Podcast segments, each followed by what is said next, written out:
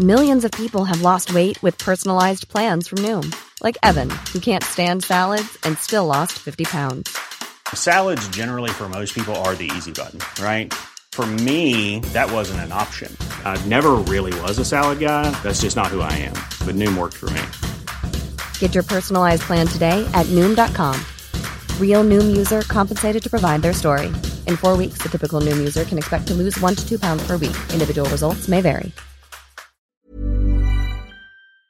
It's 8.30 on Thursday, October 4th. I'm Karen Brown, and this is Mississippi Edition on MPB Think Radio.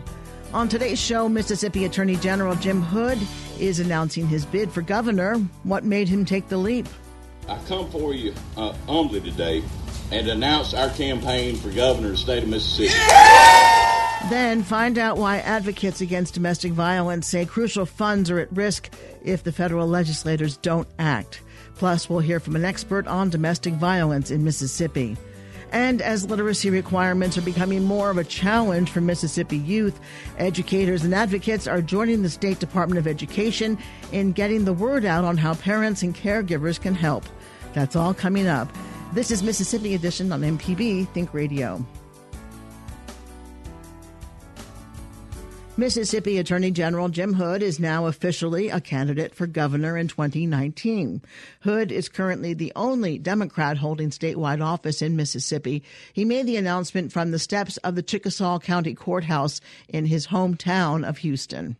I think as, as if I've got one characteristic, it's been that I, I hopefully uh, no one will ever say I, I, ever changed from when I grew up at Holcomb, Mississippi, in first through eighth grades, and, and, and came to Houston and finished high school and uh, have have uh, uh, worked for the people. And so I, I come for you uh, humbly today and announce our campaign for governor of the state of Mississippi.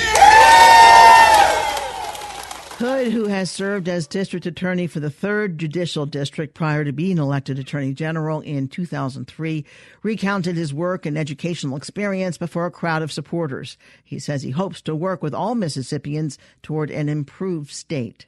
After uh, graduating here at Houston, I went to Ole Miss. I went to state one semester in the oil business. I was working in that, and it went down.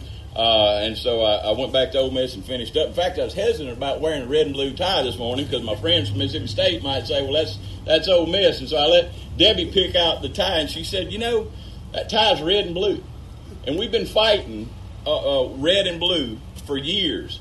People and Republicans and Democrats have been fighting for years, and it's time that we came together and fought, fought together for the state of Mississippi. Attorney General Hood took time to address issues and challenges facing the Magnolia State, like the growth rate and low wages. He says the state economy should support more Mississippians staying in the state. It's time to put our families first uh, here in Mississippi, and we got to build an economy where we can have our children to stay here. Yeah. You know, I, I, I said church a few Sundays ago when I started noticing the backs of the. I'm, I'm a back row Baptist. Uh, Brother Daniel knows knows that, and uh, uh, I sat there and looked at the backs of the heads of the people who uh, they were they were my friends' parents, and thought of how many of my friends have had to move away uh, from our hometown, our wonderful hometown, and then how many of my friends who were there whose their kids had to move away. And so that is a result of just a, a an, an economy that has caused uh, the lack of jobs and the lack of opportunities uh, for our families. Hood says Mississippians deserve a more equal system on issues like health care and education. You know, how do we fix this thing? How do we how do we fix it? You know, there's so many people that tell you what's wrong and whose fault it is, but not telling you how to fix it. And some of the things that we have to do first we've got to stop giving away our money, yeah. giving away tax cuts to corporations uh, uh, out of state that, that don't need it. We need to invest in, in our, our, our main street businesses and, and manufacturers and, and people in our state. You know, we, we've got to st- uh, start by building bridges and building roads. I mean, when working people are swinging hammers, that's the way you move the economy up. That's right. You know, building roads, just repairing our roads, that's seven to 8,000 jobs a year uh, that, that we, we could have going on. And that's, again, working people swinging hammers when you're building those kind of things. We could be building uh, medical clinics and, and expanding our medical care with billions in federal dollars that we have an opportunity to do. We need to, to uh, work harder in job training skills. And I'm so proud of my, my county and the five counties around here that if you want to go to a community college and get those tech skills so that we have train people for manufacturers to come in that can work in those facilities, they can go to Itawamba Community College tuition free if, if, if they keep a 2.0 average. It cost our county $22,000 last year. You know, if our county can do it, then, then other counties in the state can do it. Mississippi Attorney General Jim Hood. Hood says his campaign would also focus on creating jobs and rebuilding Mississippi's infrastructure. Chairman of the Mississippi Republican Party, Lucian Smith, says in a statement, the governor isn't the chief prosecutor, he's the chief policymaker. Next year's election will be about what sort of policy Mississippians want from their government. To see our team's updates throughout the day, follow MPB News on Twitter. Coming up, find out why advocates against domestic violence say crucial funds are at risk if the federal legislators don't act. Plus, we'll hear from an expert on domestic violence in Mississippi. This is Mississippi Edition on MPB Think Radio. Hi, everyone. I'm Russ Robinson, inviting you to join us right here on MPB for Friday night Under the Lights. We'll get you all the scores and keep you up to date on all the players at 10 p.m. every Friday night this fall. Mississippi Public Broadcasting and Friday night Under the Lights. This is Mississippi Edition on MPB Think Radio. Advocates against domestic violence are joining law enforcement and officials in the call for crucial funds for support programs and training. The Violence Against Women Act of 1994 is a federal law now up for renewal. Attorney General Jim Hood's office is joining with attorneys general from all states and five territories, urging Congress to reauthorize the act before it expires. They say it reduces the rate of sexual violence and addresses the devastating effects of the crime. Paula Broom is director of the domestic violence in the state attorney general's office. She tells us how the act benefits the state. The Violence Against Women Act, it was passed in uh, 1994, uh, and it was an act uh, specifically to address domestic violence crimes and has since expanded to sex crimes, stalking, primarily uh, intimate partner type violence, and initially was looking at the crimes against women. Uh, now, the act does not just address women any longer because uh, men are certainly receive benefits through the funding of the act. Was it the act that led to uh, the domestic violence unit at the Mississippi AG's office? Grant funding from the act certainly um, helped to establish the domestic violence division at this office, but uh, our division came around in 2006, so the act had been around uh, for more than a decade at that point. How is the funding from the federal government used? Currently, it funds an attorney's position, uh, and it, it covers some of the travel for that attorney.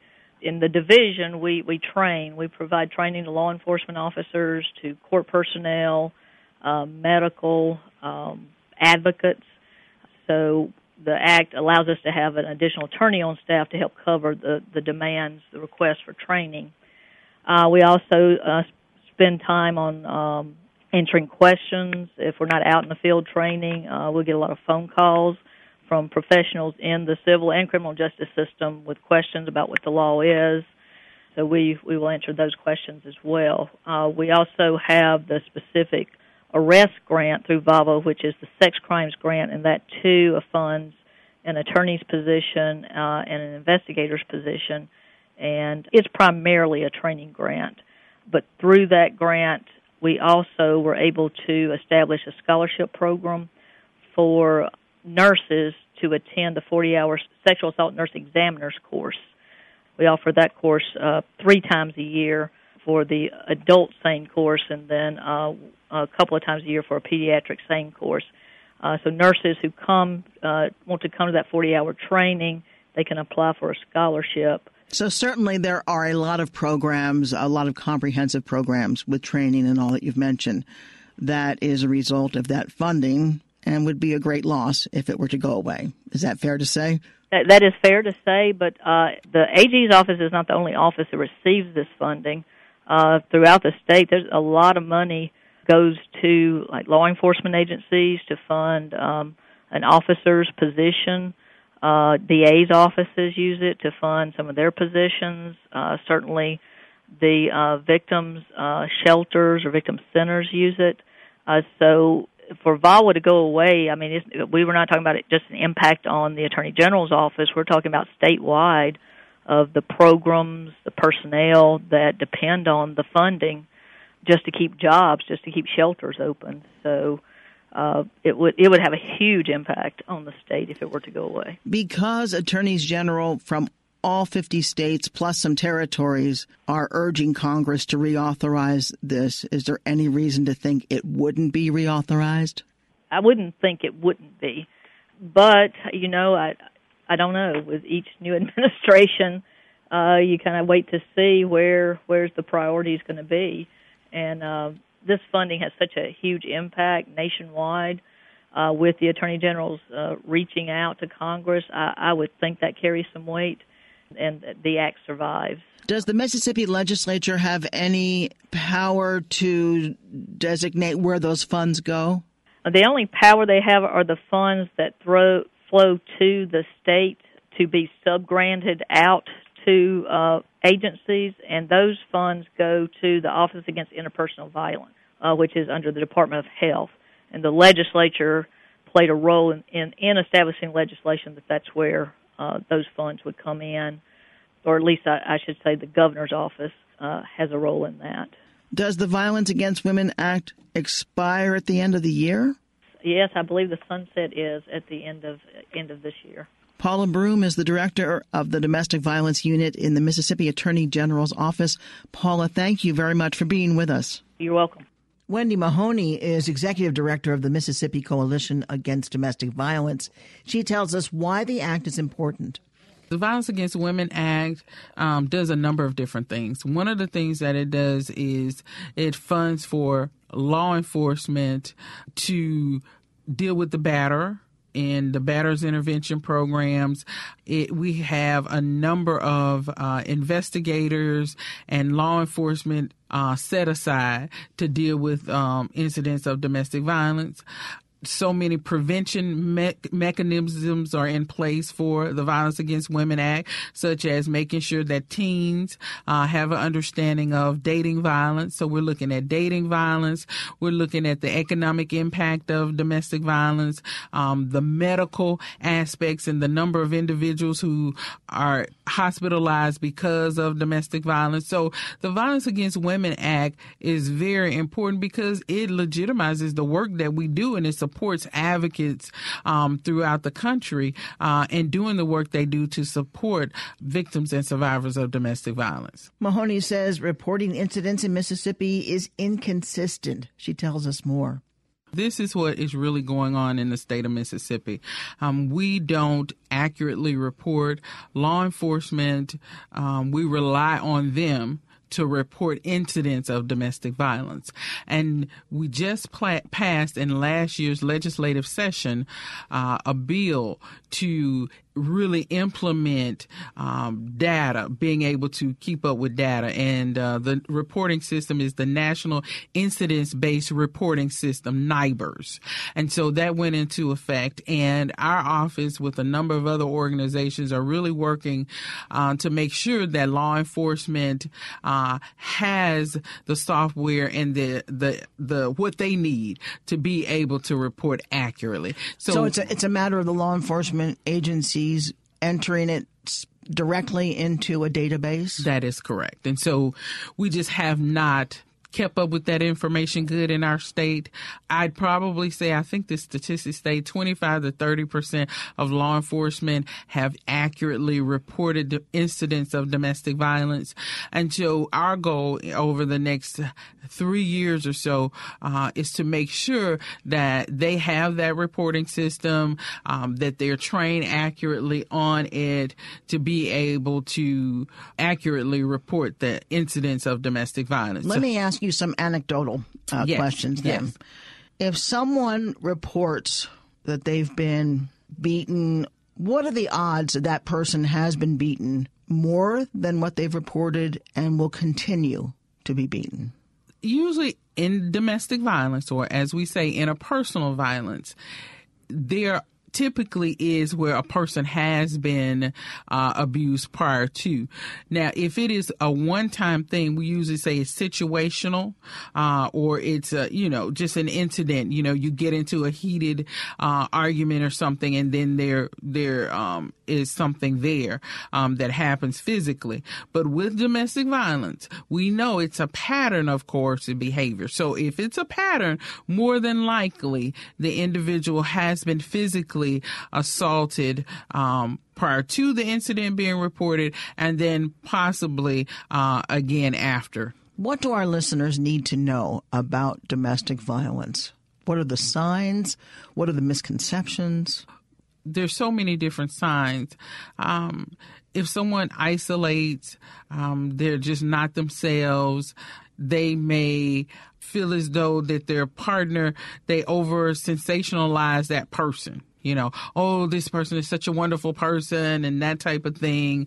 And a lot of times it's just knowing that this person is not uh, responding in conversations like they used to, um, may not want to talk as much. So there are a number of different things, and it usually is for those that are close to an individual, family members to really recognize that something is going on when the person is acting differently. A lot of people feel as though, why don't they just leave? They, you know, the misconceptions is, oh, you allow that person to be you, you allow that person to verbally assault you and all of those things. And it's just not that way. Or telling someone, oh, just leave. Just leave is not always, there's so many factors to just leaving. You know, you think about even when you get ready to move out of your own house or if you get ready to change jobs, it's not always just do it. It's so many other factors that come into place. And that's the same thing in, in a relationship. Whereas, you know, you may have children that are involved, you know, your household things that you have together within a household, insurance. I mean, the list can go on and on and on. Whereas people say just leave. And also the statistics show that a person who chooses to leave a relationship is 500 times more at risk because the abuser. 500? Percent, yes. So that means of imminent danger being that remember Domestic violence is rooted in power and control. So if that person feels as though they're about to lose their power and control, and this is what they thrive off of, oh, that's when those those statements come in if I can't have you nobody else will. You you won't leave me. I'm not going to allow this to happen. And you know a lot more incidents of that when a person gets ready to leave or stands up for themselves in a way um, they're in more danger. And also you're in greater risk if the person has a firearm in the home as well. So those are things that people really need to understand. Does that apply also to calling 911 911 that by calling the police, that by involving law enforcement, you're putting yourself at risk?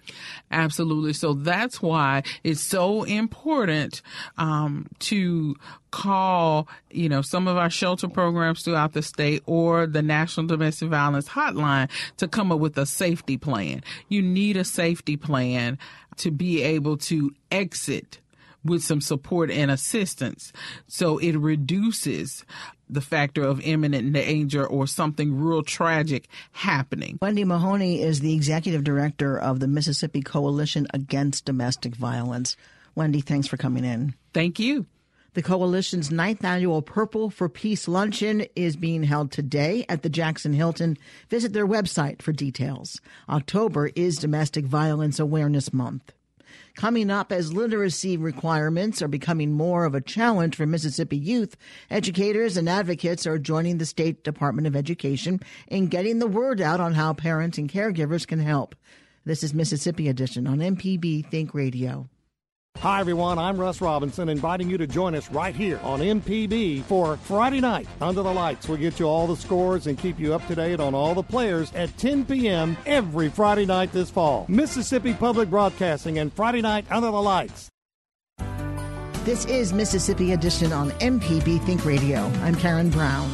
The State Department of Education will begin holding regional meetings with Mississippi parents today. Beginning this year, third grade students must score at level three or higher on the state reading test to be promoted to fourth grade. This is a higher level than what was previously required. During the meetings, MDE staff will share information and strategies to help parents prepare their children for the new standards. Michael Cormack is Chief Executive Officer of Mississippi Literacy Advocacy organization, the Barksdale Reading Institute. The former principal of Quitman County Elementary School tells us more about the act and tools parents can use to build literacy in their children. The Literacy Based Promotion Act ensures and works to ensure that students uh, are proficient grade level readers uh, before entering fourth grade. And so, um, over the, the past four years uh, since implementation, uh, students take a end of course exam in in reading skills to see and uh, to measure them against a bar of proficiency. And of course, um, the Literacy Based Promotion Act also put together an assembled group of uh, teachers and other experts in the field to look at those standards for proficiency ever so often um, and to make some recommendations. And so uh, this year we are uh, shifting the bar for proficiency um, so that it more accurately reflects um, what students need to know and be able to do in order to really be able to tackle uh, fourth grade reading skills. And I guess that a teacher would know, you know, by the start of third grade or the end of second grade, that there may be some problems there and what the child can do.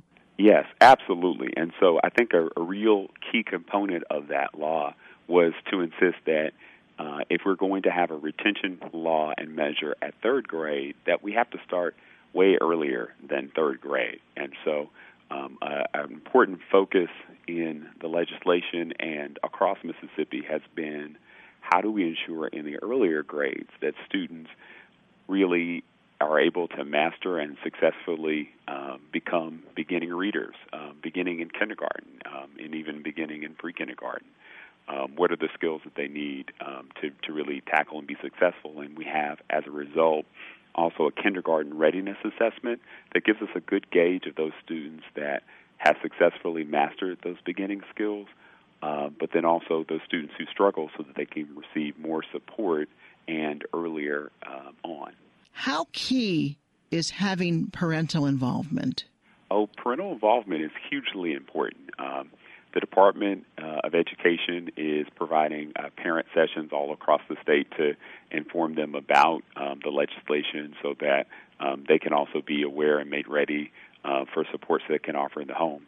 And then uh, we in the Barksdale Reading Institute are also working with parents um, around the state to really equip them with the skills to support school readiness. Um, so how do you take normal actions like going to the grocery store and just imbue them with uh, lots of language, lots of meaningful opportunities to build these readiness skills.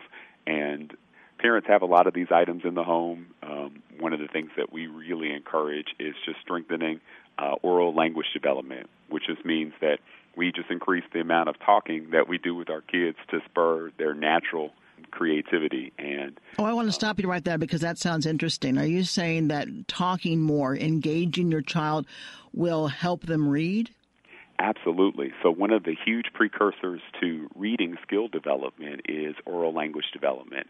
And parents around the state, regardless of their socioeconomic status and background, um, we say we like to coin the phrase that talk is cheap. And regardless of, uh, of our bank account, we can all uh, talk with our children and engage them because um, that's the way that students build their early vocabularies and have access uh, to content even before they can learn um, how to read. And so um, we think that that's just really vital. And so, like I mentioned, a trip to the grocery store, when we put things in the cart, describing what we put in the cart, talking about uh, the color, shape, and quantity, all really simple suggestions and strategies but we find that they're gateways to success uh, later on in school. Michael Cormack is the Chief Executive Officer of the Barksdale Reading Institute. Michael, thank you so much for being with us. Thank you. No registration is required for the MDE programs and there is no cost to attend. Find the schedule online at mdek12.org. That's the numeral 12, mdek12.org. Stay tuned to MPB Think Radio for a full slate of Mississippi based programs all morning long. Coming up at 9 o'clock, it's Creature Comforts. Then at 10, it's MPB's all new show, Autocorrect. And at 11, stay tuned for Southern Remedy Kids and Teens. We want to hear from you. Let us know what you think about a story or send us a news tip by visiting MPB News on Facebook and Twitter. I'm Karen Brown. Join us again tomorrow morning at 8:30 for the next Mississippi edition, only on MPB Think Radio.